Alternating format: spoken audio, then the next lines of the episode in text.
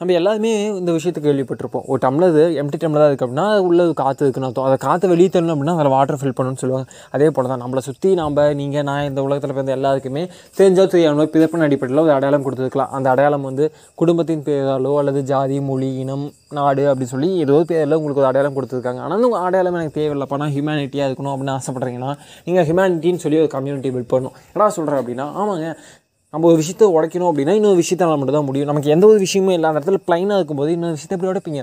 ஒரு டீமை தோக்கடிக்கணும் இன்னொரு டீம் இருக்கணும்ல?